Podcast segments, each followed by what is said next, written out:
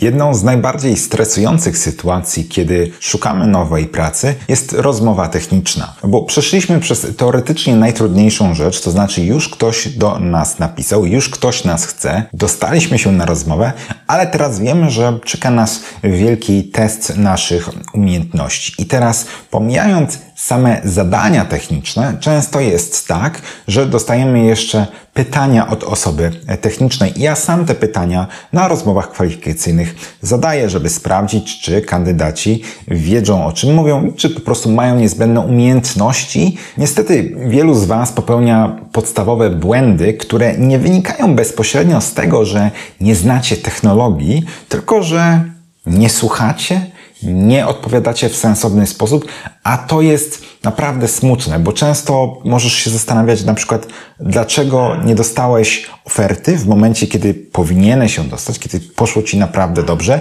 a przynajmniej tak ci się wydawało, a tak naprawdę popełniłeś bardzo duży błąd. I dzisiaj pięć takich błędów, które się pojawiają na rozmowie technicznej i zobaczysz, czy któraś z tych rzeczy tak naprawdę nie jest Twoją słabą stroną, bo można nad tym bardzo łatwo popracować, kiedy już się wie o co chodzi. Błąd numer jeden to jest niesłuchanie o co jesteś pytany. To znaczy, na przykład pytamy się, dlaczego jakieś e, rozwiązanie jest lepsze od innego rozwiązania, a ty odpowiadasz na pytanie, jakie to jest rozwiązanie, czyli na przykład opisujesz to rozwiązanie, tak? Możemy e, pomyśleć o tym, że mamy, nie wiem, dwa różne zestawy danych, tutaj e, mamy inną wielkość danych, inny proces i tak dalej i na przykład pytamy Cię o dobór narzędzia. Użyjmy bardzo prostego przykładu. Pytamy, czy lepiej daną rzecz robić one-off w Excelu, czy lepiej jednak robić ją w bazie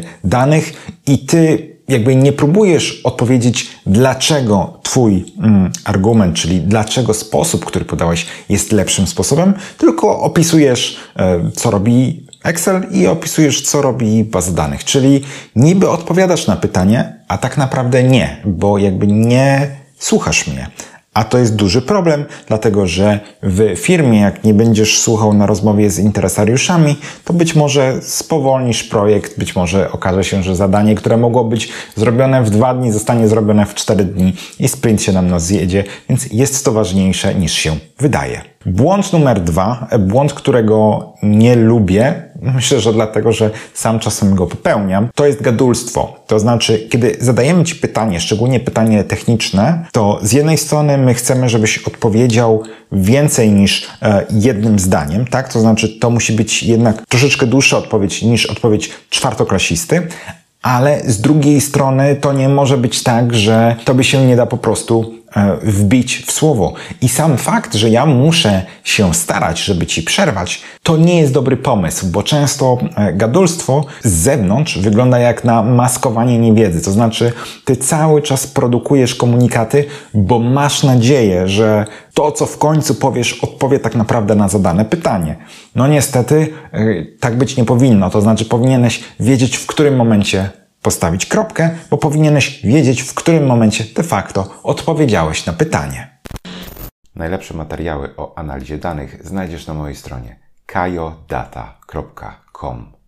Punkt numer trzy. To jest dosyć zabawne do obserwowania, szczególnie jeżeli mamy do czynienia z rozmową z team leaderem na przykład albo z product ownerem. I wtedy ta osoba techniczna siedzi cicho, nie? I jesteś ty kandydat. I zadaje ci pytanie product owner, tudzież team leader i to jest pytanie techniczne ewidentnie, natomiast ty do niej odpowiadasz tak, jakby ta osoba nie wiedziała w ogóle o co chodzi. To znaczy, załóżmy, że um, rozmawiamy o bazach danych i ty jej w ogóle tłumaczysz, czym są bazy danych i mówisz w taki sposób, który jest, no mówisz z góry po prostu do, do tej osoby. I to jest bardzo nieładne e, i taka pokazywanie takiej mega wyższości, która ma wyglądać na pewność siebie, przynosi odwrotny rezultat. To znaczy, ponownie, Twoim celem jest odpowiedzenie na pytanie i po pytaniu możesz się zorientować,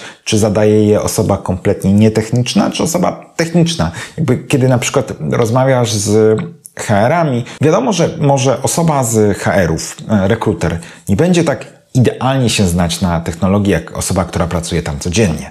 Ale to nie znaczy, że rekruterzy nie zdają się na technologiach w ogóle. Rekruterzy w IT czasem zdają się na technologiach lepiej niż ci się wydaje, dlatego że jednak ich pracą jest rozmawianie z ludźmi technicznymi, więc jest trochę wymagane, żeby się na tym jakoś znali. Więc znowu odpowiadanie z taką przesadną pewnością siebie. Nawet nie chodzi o pewność siebie. To jest po prostu odpowiadanie z góry, odpowiadanie na zasadzie tłumaczenia komuś, dlaczego być może, a to już jest straszny wariant, dlaczego być może pytanie, które zadał, zostało zadane źle, bo tak naprawdę ty już zjadłeś na tym zęby i już to przerobiłeś 3000 razy i mówisz w takim tonie głosu, który sugeruje, że niespecjalnie darzysz swojego rozmówcę, rozmówczynię szacunkiem. To jest błąd. To, że jesteś dobry technicznie, to jedno, ale to, że na przykład nie szanujesz swoich rozmówców, jest jeszcze większym błędem, bo technologii możemy cię nauczyć, a szacunku do innych niespecjalnie.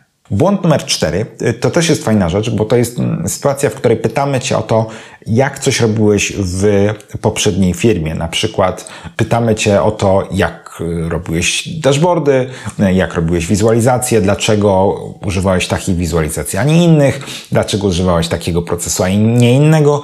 To też jest coś, co daje e, firmie, która potencjalnie chce Cię zatrudnić, duże zrozumienie tego, jak wyglądała Twoja rzeczywista praca. Bo Ty możesz mieć w CV wpisany całkiem imponujący tekst, tak? Tam masz wpisane, wiesz, Excel, VBA, SQL, w ogóle wszystkie rodzaje baz danych, Power BI, Tableau, nie wiem, jeszcze jakiś ETL typu NIME, Alteryx i po prostu ktoś patrzy na to z drugiej strony myśli sobie super, ale ktoś ma mega doświadczenie. Natomiast jak pytamy Cię, dlaczego na przykład wykorzystywałeś dane technologie w taki sposób, to ty odpowiadasz, no bo taki był proces, tak mi kazali. Czyli jakby jest zero zrozumienia i takiej ciekawości, dlaczego rzeczy zostały tak ustawione. Nawet jeśli zostały ustawione nieoptymalnie, to ty skupiasz się w swojej odpowiedzi, że po prostu mówisz, no tak mi kazali. I to jest w ogóle podejście do pracy, w której nie ma żadnej proaktywności z twojej strony i nie ma takiego wyjścia i opowiedzenia o tym rozwiązaniu w sposób ciekawszy. Nawet jeżeli, nie wiem, pracujesz w Cisco i sprzedajesz routery, czy robisz dashboard, który pokazuje, jak nam routery się sprzedaje, czy jakieś pakiety sieciowe, czy tego typu rzeczy, no to to też nie jest tak, że powinieneś mówić, to robiłem te rzeczy, które mi kazali, robiłem takie raporty, jak, jak mi kazali i tyle.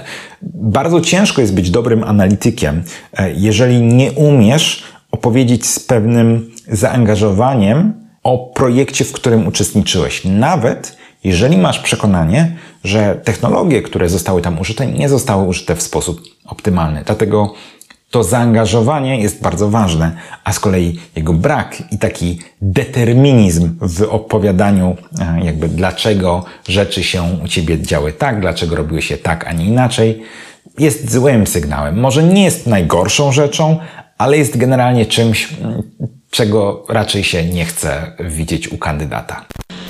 Najlepsze kursy poświęcone analizie danych i darmowy newsletter znajdziesz na mojej stronie kajodata.com. I błąd numer 5, mój ulubiony, dlatego że on tak naprawdę pokazuje, kim jesteś. I moim zdaniem to ten błąd pokazuje, czy ty się nadajesz do pracy. Moim zdaniem w IT w ogóle, czy się nie nadajesz. Masz jakieś zadanie do rozwiązania.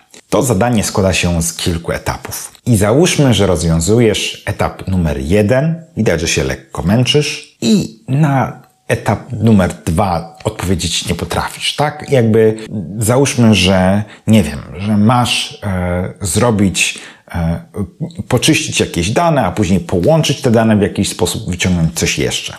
I załóżmy, że z czyszczeniem się trochę udało, ale już łączenie danych tam te joiny cię po prostu przerosły i ty się poddajesz. Czyli jakby ty nawet nie próbujesz powiedzieć, z czym się zmagasz. Nie próbujesz powiedzieć, co ci się wydaje, że powinno się wydarzyć, nad czym pracujesz, co może chciałbyś spróbować, gdybyś miał więcej czasu, gdyby te warunki były nieco inne. Tylko po prostu mówisz, No nie wiem.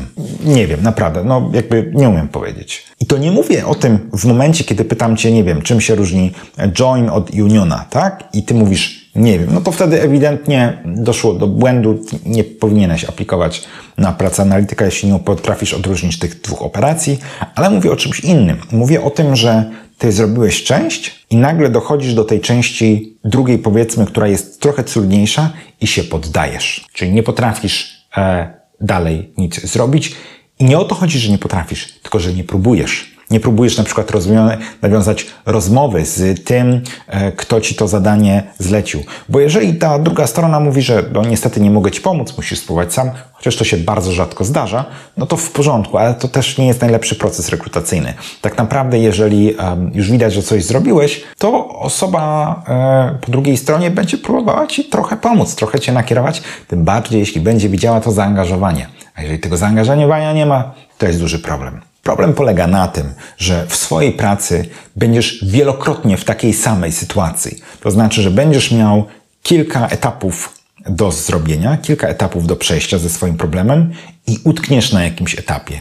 I nie możesz zrobić czegoś takiego, że w tym momencie bez żadnych prób mówisz, no nie wiem. I co dalej będziesz robił? Będziesz siedział przed monitorem, patrzył się w monitor, napiszesz do szefa maila, nie wiem, nie umiem dalej tego zrobić. Kropka. To, to tyle w czasach Google'a, w czasach czata GPT, otoczony innymi technicznymi ludźmi. To jest Twoje podejście do problemu, bo masz jakiś, nie wiem, problem z ambicją, że Ty musisz po prostu wszystko zrobić od A do Z, bo jak nie zrobisz wszystkiego, to znaczy, że niczego nie zrobiłeś. No nie, praca techniczna, praca analityka to jest praca z błędami, to jest praca z rzeczami, które nie działają, to jest praca, która polega na szukaniu rozwiązania przez pół roku i te pół roku oznacza trzy po prostu ślepe uliczki, w które musieliśmy wejść i się wycofać, i znowu wejść i się wycofać i tak dalej. Dlatego, jeżeli się poddajesz, to jest bardzo zły sygnał. I ja miałbym problem z taką osobą, która mi powie tak kompletnie nie wiem i ja widzę, że ona się poddała, już jakby nie, nie, nie chce się starać. Tak wygląda te pięć błędów. Podsumujmy je sobie jeszcze raz. Mamy niesłuchanie pytań, czyli na przykład nieodróżnianie dlaczego od jak. Mamy gadulstwo, mamy mówienie e, do osoby jak do, jak do kogoś, kto się nie zna na technologii. Mówienie, że coś robiłem, bo tak mi kazali, czyli determinizm. I wreszcie poddawanie się, no bo problem okazał się e, za trudny. Daj mi znać, na co Ty się natknąłeś, albo co Ty byś dodał, dodała do tej listy. Pamiętaj o lajku, subskrypcji, to bardzo mi pomaga z tym kanałem. A jeżeli chcesz zwiększyć swoje umiejętności na takich rozmowach technicznych, to pamiętaj, że prowadzę super społeczność nazywającą się Kajo Data Space. Znajdziesz ją na mojej stronie i tam dowiesz się wszystkiego. Tymczasem do zobaczenia.